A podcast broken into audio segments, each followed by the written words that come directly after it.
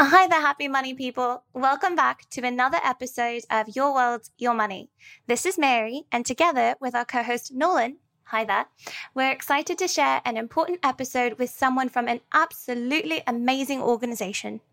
That's right, Mary. Our guest this week is Anu Thomas, the Executive Director of Esperanza Immigration Legal Services, based in the heart of the Latinx community in North Philadelphia. For those unfamiliar, Esperanza provides a wide variety of programs and services to the Latinx community of Hunting Park in North Philly. A fixture in the community, building advocacy and faith, Esperanza has set a national example for elevating and serving a community without compromising its cultural values and needs. That's absolutely spot on. And we're big fans of Esperanza over here and their humanistic and community-based work that they are tirelessly striving for.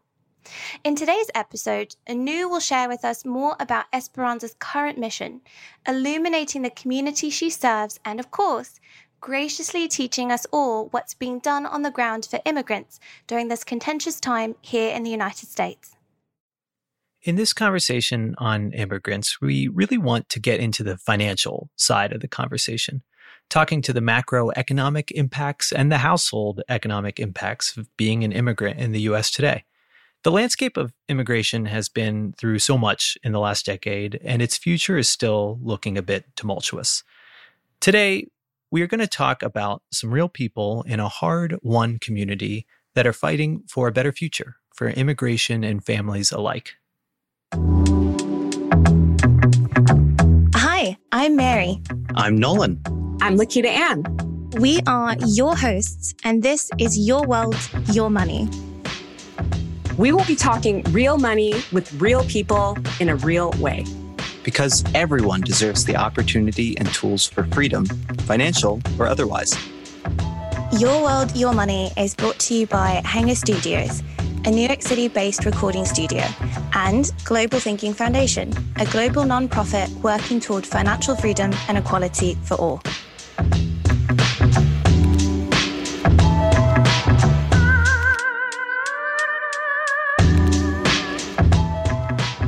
Hi, Anu. It is so amazing to have you joining us today. For those unfamiliar, can you tell us a little bit more about Esperanza and some of the work that you all do with this amazing organization?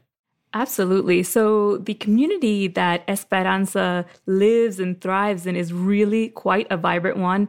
You know, it's funny. I grew up in Philadelphia, and I did not know the sort of depth that existed in North Philadelphia, where we're based.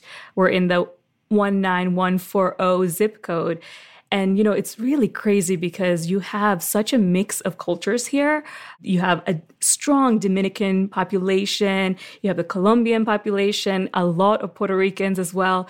But in addition to the sort of Latinx communities that you see here, we have Polish community. We have a Korean community. We have a Palestinian community all within blocks of each other. And I really love and can appreciate the sort of multicultural nature of this neighborhood. And I think that it really is a microcosm of the world in our own little corner. With such a diverse population in, in such close proximity, tell us about how that impacts your work. Like, what kinds of communities are you working with? What kind of services are you providing? What does that look like? Sure, yeah. So I am the Executive Director of Esperanza Immigration Legal Services. We are affiliated with Esperanza, which is the bigger sort of organization here, and it has many sort of prongs of the work that it does. We offer immigration legal services to predominantly to this neighborhood, but we're we're starting to see a lot more folks since we've been remote from other neighboring areas as well. But, you know, there is, in terms of the services that Esperanza offers, we have a arts community, we do housing in the community, we do community development in, in various different forms. And I think the benefit of being part of this type of multifaceted organization is that there is always this collaboration and ongoing dialogue that goes on. And I think what exists at the heart of all of it is really a focus on the individuals, right? So mm-hmm. being led by the individuals. And it's funny, one of your previous guests, uh, who I really enjoyed listening to, uh, Tori Cooper, I think she said it really well when she talked about people being the subject matter experts of their own lived experience, right? And we recognize that at Esperanza. And I think we do what we can to kind of create the opportunity to find a community that will lead, right? Lead us mm. to tell us what it is that we can do to serve. And we definitely do that at E I L S in particular as well. It's funny, you know, twenty twenty, the whole world had to make a pivot. We did as well. And all through that process, we were in dialogue with our clients to ask them, how can we help you with this process, right? And how do we continue this really important work and representation without interruption, even though there's all of this chaotic things happening in the world? So I think that's something that Esperanza has, is really a staple in the community, and, and our roots go really deep in this community. Honing in on, on one thing that you said, I know that Esperanza and E L S is very client-focused in its legal services. Tell us why that's so important. Everyone can imagine why that's important in general, but why is that so important for your community, and why is that model so profound for Esperanza? Absolutely. So in our sort of field, we call it client-centered lawyering. Mm. I think each field has their own version of this, right? But it's really understanding that folks are the authors of their own stories, right? And they are able to drive both their experiences and the expression of their needs, right? And additionally, how much they contribute, right? So I think if you look at that holistically, what you see is are sort of individuals that in Esperanza, we say creating an opportunity community, right? Which is really, we are all part of this process of creating a community where folks want to live, right? Where, where folks want to be and where folks can thrive. And I think that particular model is so important in every single sector because it takes a perspective that is holistic. And this is so essential mm-hmm. to ensuring that the work that you do has the profound impact that it needs to do. So can you talk a little bit? I'm curious about what are the kind of like legal challenges that folks in the community might be facing. Like obviously immigrants have such a burden sometimes in, in terms of adapting to a new life, but also adapting to the legal requirements that might seem confusing, completely foreign in, in any number of ways. How do you all jump in to help serve that role and help people feel more at ease, I guess, in participating in the community and, and living their best lives? Sure. So in terms of the sort of legal services that we offer, right, it's a sort of bread and butter, if you will, is, is citizenship-facing work, right? So helping individuals who have been here for extended periods of time and enabling them to sort of pathways of status that uh, provide more benefits, right? What I would love your audience to focus in on is really what the immigrant community brings to us, right? So what we do is we we kind of shepherd the the process, right? But looking at sort of, and this is certainly something that's in the public eye, I think currently, right? That in thinking about pathways to citizenship for folks that are eligible, right? So we have folks who are in DACA status, folks who are in temporary protected status, and a slew of sort of undocumented folks who are essential workers. And thinking about pathways to citizenship for these individuals, it's really, really important to understand why that is so valuable to this country. As this is being sort of debated in the Senate, there was a letter that came out, fifty economists wrote talking about this, and the numbers are actually startling. I actually encourage everybody to read it. It's a couple page letters with some attachments, but it's definitely worth the read because what it really does is it puts it in black and white. It puts the data in black and white. And that is that by creating pathways to citizenship for these folks, what you're doing is you would grow the U S G D P by one point five trillion. That's trillion with a T, right? Wow. Yeah. I mean, it's astonishing, right? And also that you would be raising annual wages of all workers by six hundred dollars, right? And the thought of, I really want to underscore this sort of economic prowess of the community to do this, to bring up the country and contribute to that economically. Now, and that's not even mentioning, of course, right, the sort of increase in federal, state, local taxes, right, and, and both mm-hmm. the contributions mm-hmm. that go, that goes into Social Security, that goes into Medicare, that goes into the security nets that's available for all, right? And I think it has to be underscored how valuable economically the community is to the, the country as a whole. as you're talking about this, I think it's so important because whether we want to admit it or not, there's a mindset in the United States, and there's a there are presumptions about the role that immigrants play. So first, thank you for highlighting every piece of that, and I hope everybody picked up on it.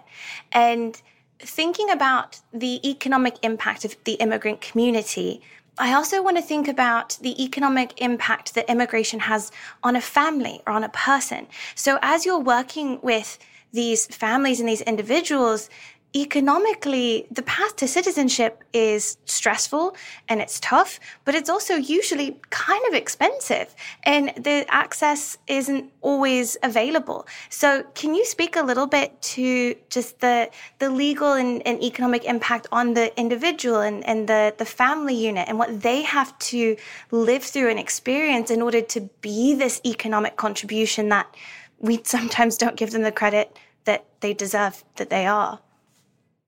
Yeah, sure. So applications for citizenship run in the six hundreds, right? Mm-hmm. Even even just looking at the sticker price, right, can be, as you're saying, very difficult to meet.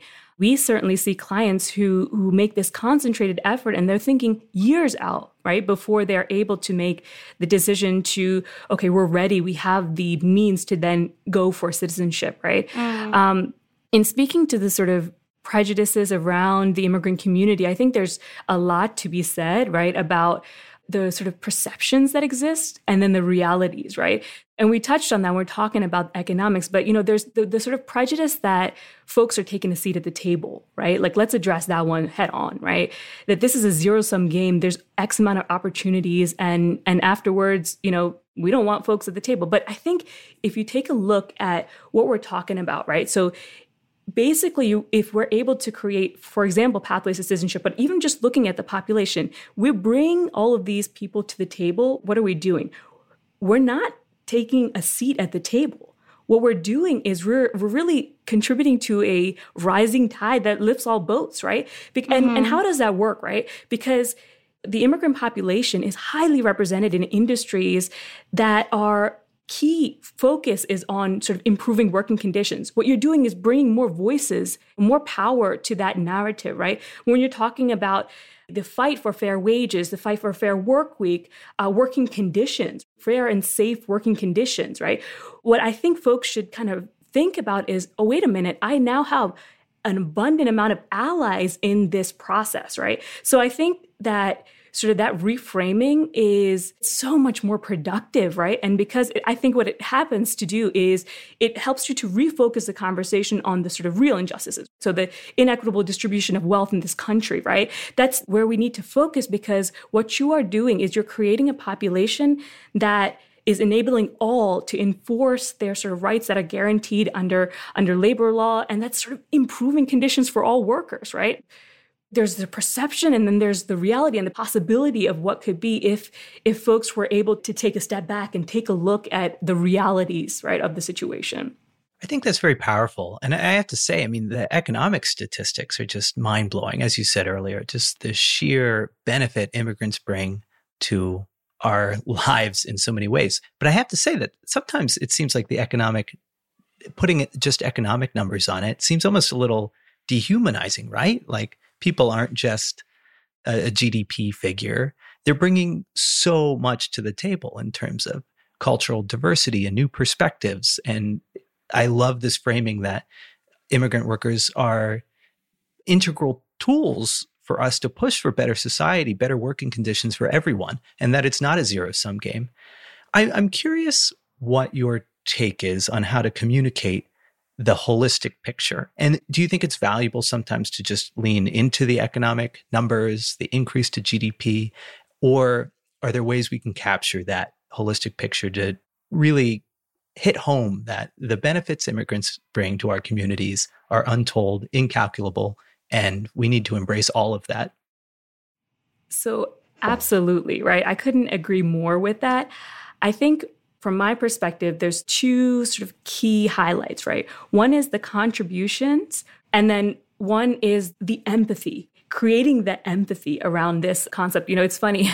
I always think about, you know, they say, I mean, this is, this is a little uh, morbid, but they say if you're ever in a in a situation where somebody has you captive, right, what you're supposed to do is tell them information about your life. Why? It's because it builds empathy, right? And I think in a lot of ways, what we want to focus on, right, is that, yes, there is a human being, right, that is part of this narrative. You guys can see this. Your listeners can't, but right behind me on the wall here, this is the Universal Declaration of Human Rights, right? This is the code. This is my code.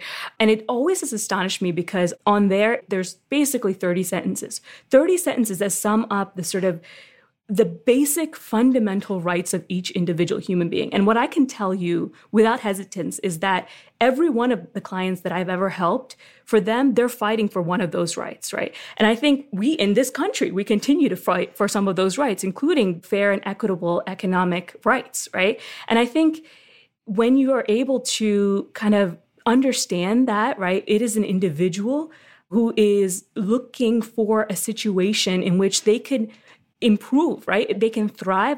I do think it builds, it helps to helps with that lens switching that I was talking about, right?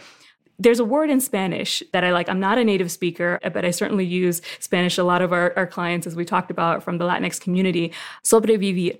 And this word in Spanish means survival. Okay. And from my sort of non-native lens, I've always loved this word because it's a bit contradictory, right? So vivir is to live in Spanish, right? And sobre is como, it's like more than, right? So it, it's funny, it's the word for survival, but to me, I've always thought it meant to m- more than live, right? To thrive. And that sort of, you know, that sort of captures it, right? It, folks come here to sobrevivir, but more than live, right? And that's that's always something I kind of, I like to kind of place that in my, for my own perspective, because yes, everybody is seeking the opportunity and, and are doing incredible things to enhance the country as a whole. And each has a story that I think is is definitely sort of relatable. Um, one additional thing I'll kind of bring to the table here is I think COVID really brought this to light, right? So I think the numbers are basically five million or so workers in this country are considered undocumented essential workers, right? So these were the folks that were making sure that the food from the fields got into our grocery stores. These were the folks that were making sure that that the patients were being treated in the hospitals, taking care of our kids, taking care of our grandparents, right? And basically making sure that this the sort of infrastructure stayed intact. We could not have done it without them. And I think that really puts it into light, both the, the importance, right, but the fact that they are the everyday people, right, the everyday people who are essential part of the narrative of this country. As an aside to what I will add to that is sort of, you know, just, just looking at essential workers. If you look at their sort of spending power, this is also puts it into light, right? Sort of they hold sort of, I, I saw this number, it was sort of one point five billion dollars of annual spending, right? This is what goes into the local economy, right? With every trip to the grocery store, this is every purchase at a restaurant, in the retail, you know, wherever. And and these folks folks also own one point two million dollars in homes. I thought these numbers are astonishing, right? The mortgage payments, right? The rental payments. These are this is all money that's flowing back into the economy. And I think these are everyday folks. These are everyday folks, and they are so essential to the narrative. You've shared so much about the contributions that immigrants have to the economy and how we can switch that lens. And going back to what you said about empathy, how has the COVID experience been for the immigrant population? Most people listening, I imagine, are the consumers. So on that other side of it, yes, they are the essential workers, the delivery people, the, the people doing groceries. So most people listening, I imagine, are on that consumption side. Well, thinking about all of those economics, what has the relationship and experience for COVID been for the immigrant population that, let's be honest, a lot of people probably have no concept of? So how can we switch that lens? How can we create some empathy there?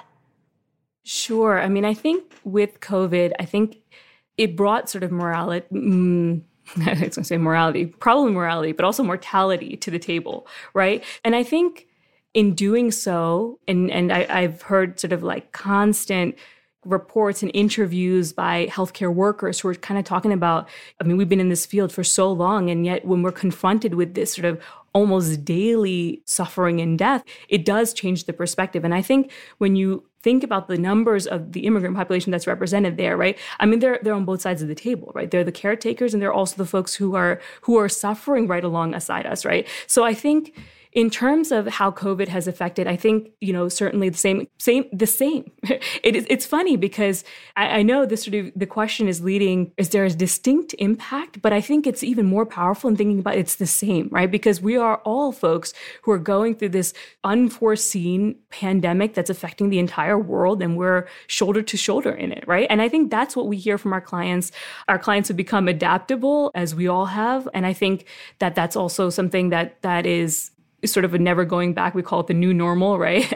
In certain circles. And I think that they're part and parcel, right? We're all kind of working through it together. And I think I think that was what was most significant to me, right? If there was economic hits, it was taken by the immigrant community as well. If there were death and loss and suffering, it was taken by the immigrant community as well. And so the empathy abounds, right? From both our side and as immigrants, and also from the larger community, right? I, I think it was, I think in some ways, a leveling, a necessary one in some ways. And hopefully it doesn't take a global pandemic to build empathy, but silver linings, right? I think that's important, an important reminder of we need to find those opportunities to find that empathy. And we, we really do face much of the same challenges. And I think there's always a source of empathy and identifying that.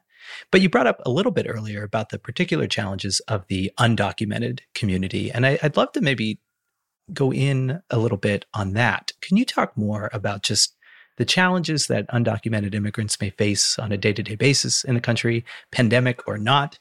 And maybe from a high-level view, what the current situation is in terms of creating new pathways to citizenship? And do you think there will be opportunities down the road? And what we can do, I guess, to support the space for those discussions? In terms of the challenges faced by the undocumented communities, right, it's multifold. There's a mural that I pass by on my way to work every day. It starts off as, we have no way of knowing what fate may bring our way. And then it's kind of, you know, deteriorated over time, but I'm sure it's a sort of carpe diem sort of saying, right? But it's funny because when I read that, what I extrapolate from that is I think about our clients, and for them, that uncertainty in which they live in is astonishing. The sort of innate fear that must occur where you don't know if the next moment anything you do, right, could lead to life-changing circumstances for you, which for somebody who's a citizen doesn't happen. Right. So it, it's funny because when I see it, I mean, I mean, I'm inspired.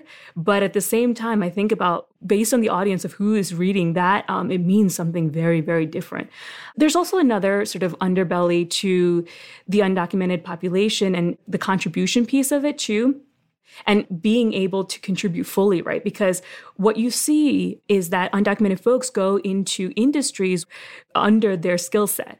In other words, they're not optimizing what they can do because they have to go into industries that will accept undocumented workers, right? And that basically is a, is, I mean, que lástima, as we would say, what a shame, right? Because I read another very interesting statistic about how, you know, you increase just a small percentage of the immigrant population and the sort of correlating increase in percentage of patents, right?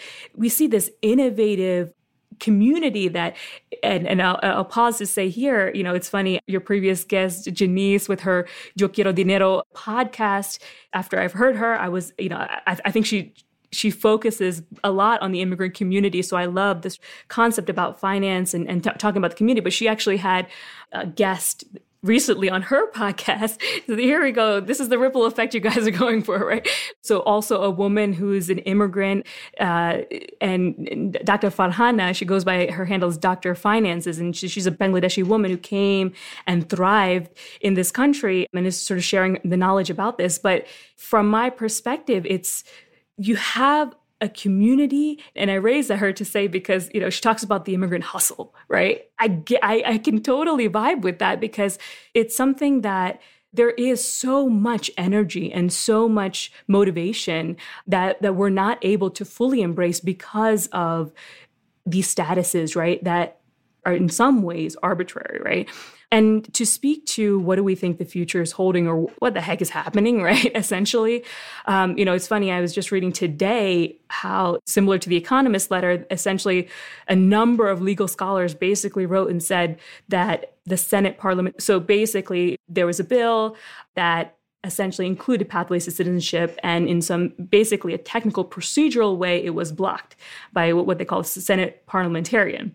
So these legal scholars are kind of coming back and saying, hey, you guys don't have to listen to the Senate parliamentarian, and here are all the reasons why, right? So this is not a fight that is going away, and all the reasons why are so prevalent. But I do think the sort of untapped potential is so true, right?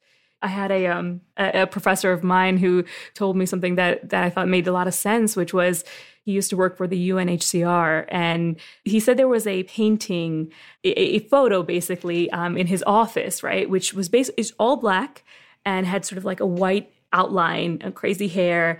And on the bottom it said, Albert Einstein was a refugee. So the contributions, if there were if there were these pathways, right, that we could definitely expound on, and really breaking the cycle of uncertainty for folks would be on, on both a humanistic level, but also on a, you know, a holistic level. Once again, we get back to holistic level, right, would be an incredible boon for this country.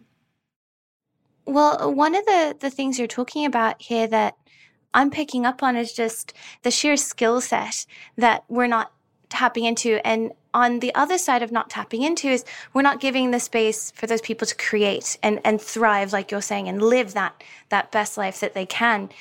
Is there something that you've seen, that you've experienced, that companies could do? So aside from like getting into, you know, what we can change at the, the political level, because that's a that's a storm we can get into on another day. But speaking more, can companies do something? Can individuals do something? Are there are there communities that can come together and create space or more pathways or more accessibility for those pathways? There has to be, just like we keep talking about this holistic approach, there has to be a holistic way to change it too. And to answer that one, I will definitely echo Tori Cooper again when she says hire people, right? But it's actually hire people and pay equitable wages. I think that's what that's what, exactly the quote from her podcast, but it's so true in this space. Now, I think, I mean, there are avenues to do that. The sort of administrative red tape around that, it goes right back to legislation and, and sort of advocacy on that level. You can't get away from that. But I think that if there are companies that are willing to engage in the process, there, there are definitely avenues. I think we benefit a lot where we want to, but I think if we think more holistically about it, then we're able to hire more people in more varied industries, in more areas that we can bring maybe innovation or or talent or art into this country. I, I think companies have to be willing to kind of step out of their comfort zone to do that and to wrangle with it, right? To be able to have the stamina to work through these processes. But that's, I think, dualistic and maybe multi-layered, right? Because it has to it has to make sense, right? And I think that it requires a revamping of, of a lot of different things to make that happen. But certainly, right, think about it, research, and see what we can do in that space for sure. You know, companies exist under this regulatory framework, under federal law, under state law. There are sort of e-verify programs that require them to check the status of individuals. But I do think that there is possibility to be creative in this space, right? Because these are the same companies that are interested in diversity, equity, and inclusion, and really thinking thoughtfully about these issues. And what if country of origin was one of those metrics that companies measure and celebrate and, and study, right? And it becomes part of a national conversation. You know, I think initially the sort of data around the, you know, diversity was siloed, right? It was one or two things, right? But then it's expounded now to include disability, to include sexual orientation, to include various other aspects that we consider part of this vibrant and diverse workforce. Country of origin could be one of those things, which would show that companies are embracing individuals that bring this different perspective to the table. And then it feeds directly into the conversations and thought processes around innovation. So that's something maybe just to put out there that maybe I challenge folks to think about and see, is there is there space to kind of push, expand what we're doing currently, particularly with folks that are interested, companies that are interested in diversity, equity, and inclusion. Absolutely. And and companies, any anybody that's running a company out there, give the space for innovation to look like anything. So innovation can look like anyone. I think that when you were mentioning Albert Einstein, the very first thing I thought of was, well, he doesn't really look like the immigrant community that we have today. So I don't want anybody to forget that innovation can look or sound like anything. I think that that's something status quo-wise we can definitely start changing. Anu, I wanted to ask and make space for us to be able to talk about the some of the campaigns that E I L S and Esperanza are running, including the Stories of Hope campaign, which I, I think is just this beautiful effort to tell some of the incredible stories of members of the immigrant community in your neighborhood in North Philly and elsewhere are bringing. Can you tell a little bit about that, the inspiration for it, and some of the lessons you've seen so far? Sure, yeah. In terms of the inspiration for Los Cuentos de Esperanza, so your listeners are most likely familiar with Brandon Stanton's series of Humans of New York. I remember when I first started following him years back, I thought, how profound, right? How raw and authentic. And really, it's having a conversation, right? But it enabled I, I felt like I was part of that conversation. And we wanted to kind of emulate that style. And we thought, my goodness, we have an incredible population of folks in which to ask and, and ask questions and, and to seek that narrative. And so we started this initiative kind of going out in the field. That's the one thing that I always love to, I, I know sort of, I think Brandon, you know, he he kind of, I think initially kind of walked around the streets of New York to do it. And what I always want to do is kind of capture the client in a space of comfort, right? In a space that resonates with them. So we kind of go out into the field and and it really is having a conversation about them, right? I mean, when we're doing the work that we do, certainly it is focused on providing this high caliber legal services to these individuals. And I think we do a great job. But in, in doing so, we I don't know that we often pause to take the time to appreciate, appreciate the individual and see the wholeness of the individual. And so, you know, we, we kind of go into the community, we kind of talk with these individuals. And I mean, I'll, I'll share a couple of examples of the folks that we've spoken with, because I think it actually feeds nicely into, I mean, certainly focusing on the Latinx community here in terms of the questions about economics, entrepreneurship, right? Building wealth and, and all of those things. Our clients are, are tend to be low income, and yet the sort of what a spirit of entrepreneurship that we see. One of our clients, he's actually Venezuelan, and we did a series on him, and he was kind of talking about being the, he's a barber, right? Being the only Venezuelan barber among the Colombians and Puerto Ricans that were in the neighborhood. Um, and I remember he was sharing kind of, yeah, there's this sort of honor code among barbers where, you know, no one touches the other person's clients and, and sort of just like building the community, right, around this. And, and, and, you know, kind of striving to have his own barbershop. And, and I just, I mean, I love this. We were, I remember it was raining and we actually went to the sort of first barbershop that he worked in. And we kind of standing under the awning, the owner kind of brought us some chairs and we're sitting and his wife was also there.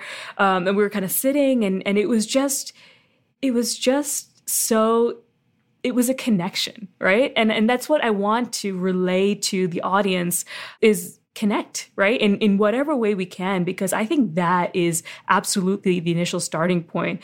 We also, you know, I talked with a client of mine very recently, and she's talking about, you know, she's a Dominican woman. She's talking about, she wanted to create this like partnership with a bodega so that she can run sort of a kitchen in the back and provide like native Dominican food. Um, she's talking about it. I was getting hungry, I'm telling you. I won't, I won't do that to you guys. And I thought it was a great sort of look at what folks are trying to do in this community, right? Our hope and goal for this is really, I mean, it goes back to the two, to the two, right? To show what a vibrant community we have and to connect, right? To have the folks be able to connect with that community. That's incredible. Oh, I, I love it. Thank you. This is a, a great place for us to talk about advocacy. So we have this foundation of empathy. We have this foundation of building connection. And that's that's where we can start as individuals. And how can we keep going? So how can people, communities become advocates? How can they make a change, whether it's on the legal pathway side or it's on the side of creating space for this this economic force to actually become the economic force that this country might not admit it needs it to be? Sure, yeah. I think there's the sort of low-hanging fruit, and then there's there's items that I think require a bit more effort, but something that I would absolutely encourage your audiences to kind of partake in, right? So initially what you can do, I think, is ask questions and listen, right? So if you are able to connect, create, think, eat, uh, no sé qué, right? Just be a part of somebody else's life, right? That is absolutely the starting point. I can't emphasize that enough.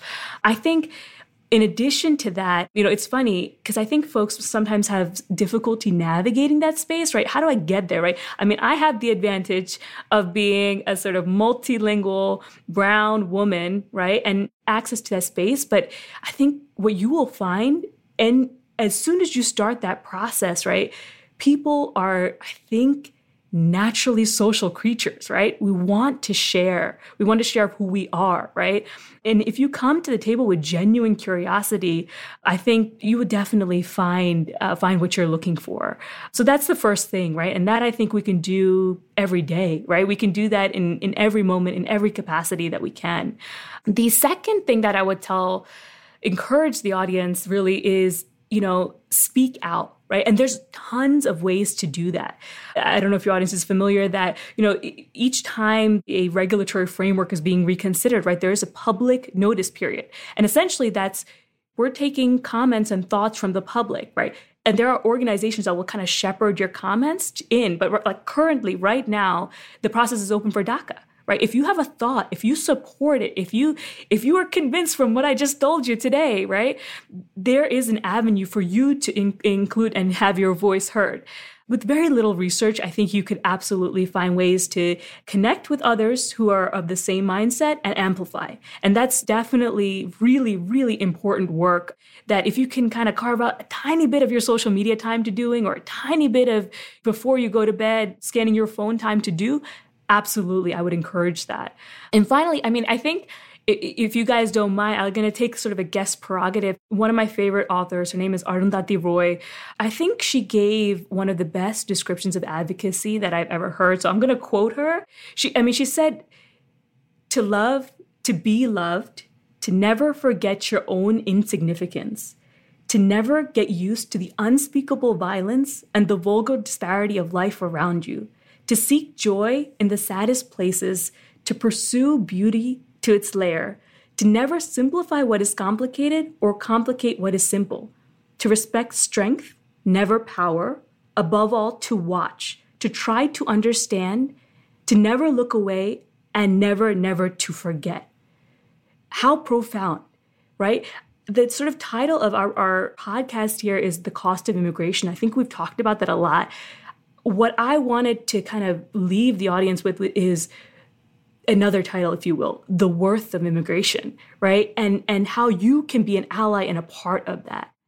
And for folks who want to do even more, there are definitely opportunities out there in the immigration space coming from a recognition that there are a lot of folks that need representation and not enough supply to meet that demand. Um, there is an accreditation process that folks can go through to become a D O J accredited representative.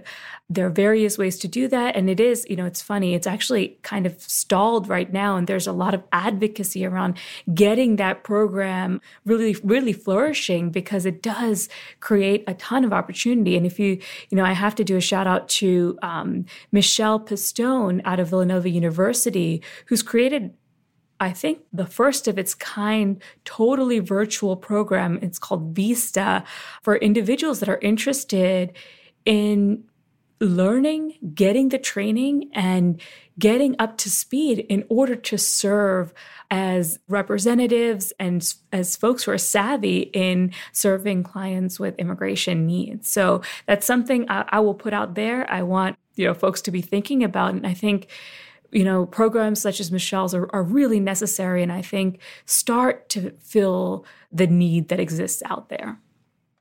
That's incredibly beautiful. And I, I think probably a good place to end. What do you wish we had brought to this conversation that we didn't? What did we not think of? Whether it's because we couldn't think of it or we just didn't bring it, what did we miss? It's a good question. What I hope to do eventually, I'll, I'll kind of put this out there to you guys, and then if there's like space or, because I think, you know, we're talking about our clients, right, and their stories.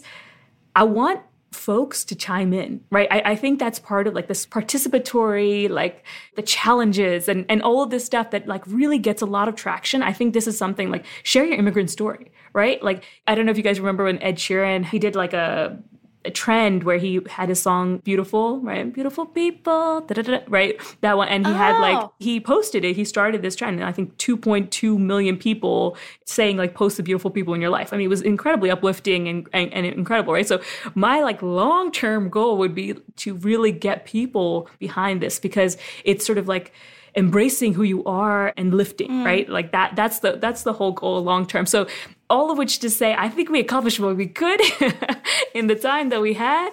Um, pero sí, hay muchas posibilidades. Yeah, there's a lot I think that we can grow with this. I think you guys do amazing work generally, building knowledge, but building empathy. I, that's why I kind of gravitate toward this. Oh, thank you so much.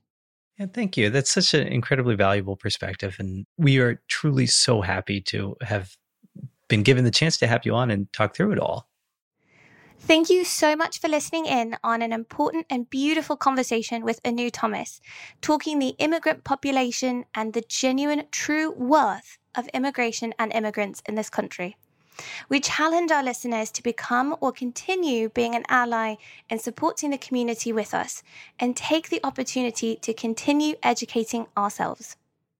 Next week, we have a brand new mini-series coming up on cryptocurrency that we are all super excited about. In a one oh one session, we'll talk about the background of crypto, the major trends today from both a historical and technical perspective.